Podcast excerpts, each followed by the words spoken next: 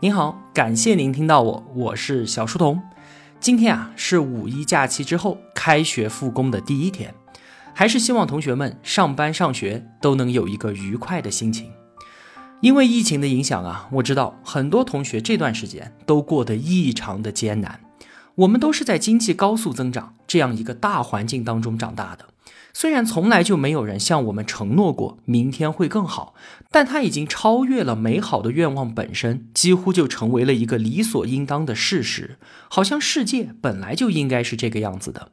但其实啊，我们中国人独享的这几十年，是整个人类经济发展史上的奇迹啊！那既然是奇迹，又有什么道理该一直延续下去呢？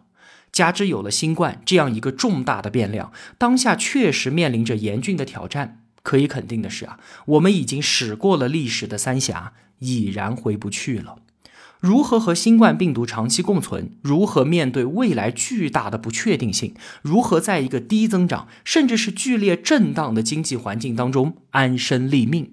这是你我每个人都需要坦然面对并且认真思考的问题。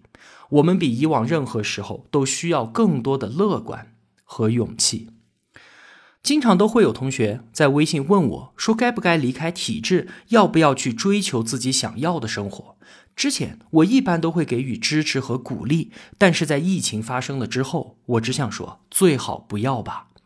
如果你现在正在一艘大船上，那就请用安全带把自己捆在座位上。你透过船舱玻璃看到的风浪和立于风雨之中切身感受到的凛冽是完全不一样的。如果啊，你是刚来到码头、即将要出海的年轻人，那请尽量先弄到一张大船的船票。越是不确定的年代，稳妥和安定就越是可贵。你想想，我们的父辈们多半都追求安稳，有不少因此错过了大时代的红利，这是因为他们曾经就从充满波折的岁月里走过来啊。在快速发展的年代，生存这似乎根本就不构成一个问题。我们也见证了太多财富神话的诞生。但是呢，经过这三年疫情的反复冲击，我们也都看到了，按揭房贷断供就可以轻易的给一个中年家庭带来毁灭性的打击。人生固然是需要对于事业的追求的，但是梦想也应该在合适的时候再抖动翅膀。你说呢？这些啊，只是作为一个朋友个人真诚的建议。那如果说你和我一样在一艘小船上，或者本身就是小船的掌舵人，那我们的处境彼此一定能够感同身受的。怎么说呢？希望我们都还好运吧。人生本就是跌宕起伏的，过去那条平滑向上的曲线拉高了我们对于未来和当下的预期，现在呢不过是回归均值罢了。一起加油吧！等到闯过了这一段，谈笑间我们不就多了一个自己曾搏击于风浪间的好故事吗？因为有了值得回味和咀嚼的故事，我们的人生才因此有了滋味，不是吗？那好，扯了些闲话，回归正题。接下来啊，我们要聊的这本书《历代经济变革得失》，作者吴晓波。为什么会选这本书呢？一个是这段时间我特别想聊一聊我们自己国家历史的相关话题，另一个呢是确实有点想念吴晓波了。从一七年初激荡十年水大鱼大和腾讯传到现在已经过去四年多时间了，曾经是一年一本书笔耕不辍的财经作家，竟然那么长时间都没有新作面世。吴晓波的每本书啊我都会看的。他有着对于这个民族浩荡两千年的热爱，有世界如此之心，一切尚未命名的豪迈，也有把生命浪费在美好事物上的浪漫。从记者到作家，从自媒体人再到商人，他始终不断的都在探索、尝试着更多人生的可能性。但是呢，作为第一代网红，他也遭遇到了太多的非议。有人说啊，他是最有钱的文人，最纠结的商人，现在已经是离财经作家渐行渐远，却在追逐风口的路上越玩越野。直播带货翻车，公司上市失败，特别是去年因为一番精英言论广遭诟病，备受抨击。哪怕今天你跑到他的短视频下方去看留言，尽是大家对于这件事情的指责和谩骂。那怎么回事呢？是去年啊，他在一档节目里面聊到，现在人们的时间都极度碎片化，短视频、游戏、聊天、娱乐正在大量杀死我们的时间，很难有系统化学习的时候和进入结构性思考的状态。这其实是一个时代性的问题了。他说啊，我对此并不担忧，因为大部分人其实是无用的，我们这个世界也不需要那么多人同时去思考那么多的问题。这句话一说出来呢，好多人都感觉到自己被冒犯了。其实啊，他只不过是不那么委婉的戳穿了一个事实罢了。然后他接着说：“我是一个精英主义者，我服务的对象是崇尚商业之美、乐于奉献共享、反对屌丝文化的这部分人。如果你觉得赚钱是一件羞耻的事情，你认为自己就是一个屌丝，那么就请你不要来了。”这句话说出来啊，就犯了众怒了，给人感觉是精英阶层和普罗大众的对立，满眼尽是精英者的傲慢和挑衅。虽然我也觉得这句话说的确实有些突兀和不合时宜，但是我还是能够理解，作为一个长时间都在公众媒体上用温和的表达方式发声的人，他当然无意冒犯大多数人。其实啊，吴晓波反对屌丝文化是在二零一五年的时候他就提出来了，而且他反对的跟我们口中的屌丝还不一样。我们经常用屌丝自称，其实更多是一种自谦的含义，相当于鄙人不才，是这个意思，对吧？而他反对的屌丝文化呢，是对于自我渺小和边缘化的坦然接受，是放弃进步成长，是不思进取。我想这个也是大多数人会反对的东西吧，但是网友不管这么多，这段言论就随着传播而不断的被放大，有个靶子就这样被竖起来了。绝大部分人都没有读过他的书，甚至都不知道他是干嘛的，就是听说有一个叫吴晓波的作家有点名气，还赚了不少钱，那么跟着骂就完了，无非就是饭前便后找一点乐子嘛。被误解确实是表达者的宿命，但是当看到众多的评论轻易的就能汇聚成排山倒海的汹涌恶意的时候啊，也确实令人心生厌恶。因为互联网无差别的放大了人性当中的善与恶。如果说大多数的声音既能代表正义，而少数者的反对都应该被打倒和清除的话，那就太可怕了，因为我们谁都没有办法保证自己永远能和大多数人站在一起呀。风光的时候不跟风吹捧，落寞的时候不从众唾弃，这应该是在互联网时代成为一个内心阳光善良的人该恪守的一条准则吧。保持自己的独立思考，不要成为乌合之众里的一员，这是作为一个现代人应该坚守的底线。吴晓波。在众多的身份标签当中啊，他说他的第一身份认同依然还是财经作家。他说：“我还在不停的写作，我最大的愿望就是当后人想要了解我们这个国家的改革开放的历史的时候，当他搜罗资料的时候，会找到一本署名是吴晓波的书。”我最担心的一件事是，当某一天我已经尝遍了所有的苦，吃过了所有的肉，当我坐下来要继续写作的时候，可是我的体力、我的智力，或者说我对于这个时代的理解，已经没有办法支撑我完成这个作品了。这对我来讲是最大的悲哀。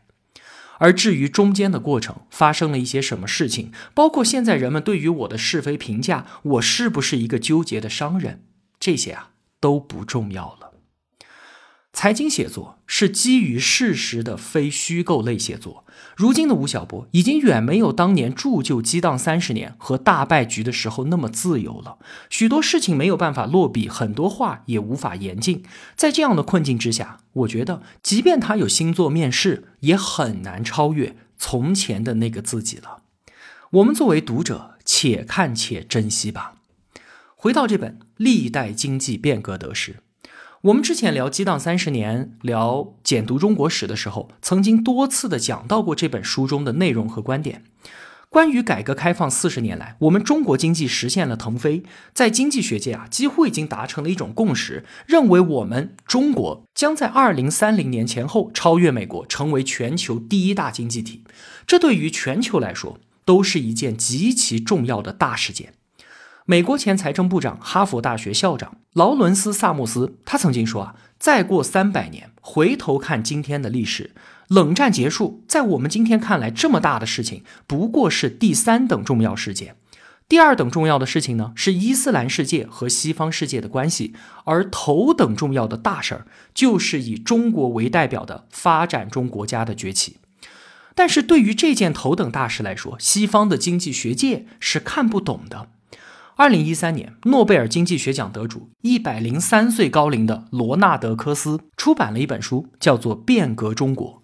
他在书中啊，对于中国经济变革给出了三点基本结论：一呢是历史上最伟大的经济改革；二呢是非计划的；三是人类行为的意外后果。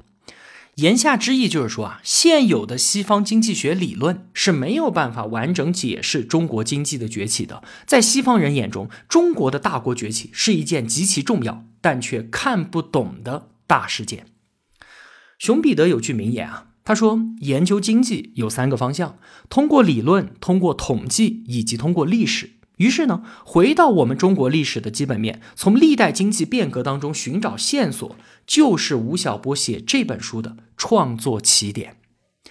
这本书是吴晓波此前激荡三十年、跌宕一百年、浩荡两千年系列的一个总结式的著作。他对于历史上十几次重大经济变革的各种措施都做了系统的阐述和对比，梳理了历次变革的历史脉络，又剖析了其内在的逻辑和规律。这就是一部辩驳得失、以史为鉴的中国经济史。不研究历代经济的变革，就没有办法真正理解。当今的中国，我们对比中西方历史啊，有一个重大的区别点，三个字：大一统。我们都熟悉罗贯中在《三国演义》开篇说的那句话：“天下大事，分久必合，合久必分。”其实啊，这并不是什么天下的大事，而只是我们中华的大事。中国和欧洲早期都是城邦制社会，我们的春秋战国和西方的古希腊是同一时期。孔子周游列国的时候，毕达哥拉斯正在意大利南部教授几何学。孟子出生的时候呢，亚里士多德只有十二岁。东方第一次发生集权式变法，也就是商鞅变法的时候，西方同时期出现了亚历山大帝国。汉武帝进行中央集权实验的时候呢，西方在一个叫做凯撒的人的主导下，几乎同一时间用高度集权的帝制替代了共和制度。公元前三世纪，东西方同时出现了两个强大的帝国，就是大汉王朝和罗马帝国。公元一八四年，大汉王朝陷入内乱，而罗马帝国呢，也在外族入侵之下分崩瓦解。从此之后，东西方的历史就走向分野。中国在经历了此后四百年的三国、魏晋南北朝的分裂时期，在公元五八九年再度统一。从此之后就没有再出现长期的分裂了。而欧洲呢，在罗马帝国崩溃之后，就进入了漫长的中世纪，从此便再也没有完成过一统。统一是中国的一种文化。我们最害怕、最讨厌，也最不能够容忍的事情就是分裂。统一就是一个宿命般的、带有终极意义的中国文化。虽然统一它并不能够保证政治和经济的发展，但是历朝历代所有的政治经济变革都要在维持大一统的前提下进行。这就是我们中国上上下下数千年来的一个共识。但是啊，任何的选择它都是有代价的。统一也不例外。这个词的后面就隐约的站着三个让人望而生畏的怪物：集权、独裁和专制。这就是同一枚硬币的两面，我们别无选择。在一个疆域辽阔、人口众多、民俗纷杂的地区，想要维持长期的大一统，这是一项十分艰巨的工作啊！治国者他必须要在社会各个阶层的利益分配和基本制度建设上展现出卓越的智慧。有四个大的问题是需要解决的。第一个大问题是中央和地方之间的权力分配问题。从部落联邦进入到国家时代，统治者首先会想到的就是分封制嘛。血缘当然是天然的最亲近的，也是最新来的。于是呢，就把自己的亲戚封为诸侯，管理一片地方，顺理成章。但是弊端很快就显现了，血缘关系会随着时间的推移淡化掉。几代人之后，我们谁也不认识谁了，哪里还有什么感情啊？所以到了西周末期，周天子权威沦落，各诸侯国相互大打出手，进入春秋战国时代，礼崩乐坏，天下大乱。秦国呢，他用郡县制取代了分封制，解决掉了这个问题。所有地方官直接由中央任命，这就避免了地方割据势力的滋生。此后，中国两千多年的政治权力分配模式就此速成。第二个大的问题是全民思想的控制问题。法家就认为啊，知识这个东西是好东西，但是副作用太大了。书读多了，人就不好控制了。书只能给君王和官员看。于是就把天下所有的书都收缴烧掉，公开谈论诗书者杀，敢以古非今的否定今天伟大成就的灭族。这个就是焚书坑儒，为的呢就是控制思想。但是后来发现啊，让人们什么都不想也不行啊，还是需要留一个思想通道的。疏导比压制更好。于是到了汉武帝时期，罢黜百家，独尊儒术，实现了全民意识形态上的大一统。那么第三个问题是社会精英如何控制？最早的时候呢，叫做举孝廉，官员推荐有德行的人来当官，结果呢，权力完全就被社会上层家庭所垄断，因此才会有所谓的四世三公，门阀士族不断壮大，对于皇权构成威胁。那怎么解决的呢？科举制度。虽说当年隋炀帝就想到了这个解决办法了，但是一直要到宋代，科举才成为选拔官员的主要手段。不但解决了门阀势力的问题，官员流动起来之后，中央就彻底占了上风了。从此，宋元明清从来就没有出现过地方挑战中央成功的例子。在有部电视剧里面啊，乾隆皇帝说了这样一句台词，你听听看啊。他说：“其实科举的第一要义，既不是选才，也不是教化天下，而是牢笼治世，让全天下的读书人都进到八股文的牢笼当中，钻研章句，白手穷经，这样啊，他们就不会异想天开了。那么读书人就安定了。天下即使还有人想要造反，也不过是些草寇之流，成不了大事儿。”再有文人，如果是一介布衣，他一无所有，可以为所欲为，想说什么说什么。那他要是做了官呢？他就患得患失，畏首畏尾，舍不得自己头上那根顶戴花翎。你看编剧写的这句台词是不是有点意思？那么解决了中央和地方的权力分配问题、全民思想和社会精英的控制问题之后，最后一个大问题是宏观经济制度模式。而就是这个问题，中国两千多年历朝历代从来就没有彻底的解决掉，我们始终都在一个治乱循环当中打转。在之后的节目里面啊，我们会逐一的讲到管仲、商鞅、汉武帝、王莽、王安石等等一系列著名的改革，而所有的变法其实都是中央、地方、有产阶级和无产阶级这四大利益集团的相互博弈和妥协。我们简单的先说一下。大汉初期的时候，因为秦的横征暴敛和多年战乱，天下疲弊。汉武帝、汉景帝推崇黄老之治，轻徭薄赋，免农业税长达十二年，鼓励工商业。之前国家所垄断的盐铁生意也开放给民间，史称文景之治。于是呢，民间财富大量聚集，国库里面的粮食多到腐败不可食，盛世空前。但是啊，放纵民间的弊端很快就显现了。地方强大、有能力挑战羸弱的中央，弱干强支的局面出现。紧接着是什么？七国之乱。七国之乱平定之后，掌权者发现这样放纵是不行的。汉武帝上台之后，就着手管制，思想上罢黜百家，独尊儒术；政治上呢，颁布推恩令，强制地方上的王必须要把土地分给自己的孩子。那么几代之后，越分越小，力量便不足以对中央构成威胁了。经济上，金融管制、价格管制、流通渠道管制，民间商品统购统销，并且可以重税，再度关山海，盐铁酒国家专营，国进民退，大肆收割民间财富。这样一来啊，中央空前强大，权力稳固。汉武大帝东并朝鲜，西征大宛，南吞北越，北破匈奴，可谓是彪炳千秋。但是代价呢？在这样的宏观经济制度之下，有产阶级几乎就被消灭殆尽，民生凋敝，人们都快活不下去了。盗贼风起，四处起义不断，大汉王朝险些灭亡在他自己手里面。结果就是汉武帝死前下轮台罪己诏，向全国人民做书面检讨认错。他死了之后，国家政策偏转，再度放开民间经济。你看，从汉初到汉武帝所演绎的这个经济政策的循环，后世不断的再现。到了唐朝，从贞观到开元到天宝，一共一百三十年，号称盛唐，民间经济非常发达。结果是什么？安史之乱，动乱八年，把整个盛唐的繁华全部打光。之后刘晏变法，唐德宗改革再收。宋代呢也是一样的，一开始放活经济，民间空前繁荣，然后王安石变法，收的几乎让北宋崩溃。这一套逻辑啊，一直贯穿了我们中国历史两千多年。改朝换代，天下疲弊，怎么办呢？放活经济。一段时间之后，民间财富聚集，地方开始挑战中央，大一统面临威胁，怎么办？赶紧管控经济，国进民退，国富但是民穷。搞了一段时间之后，天下再次陷入不安定，百姓活不下去了，民变出现，然后再放。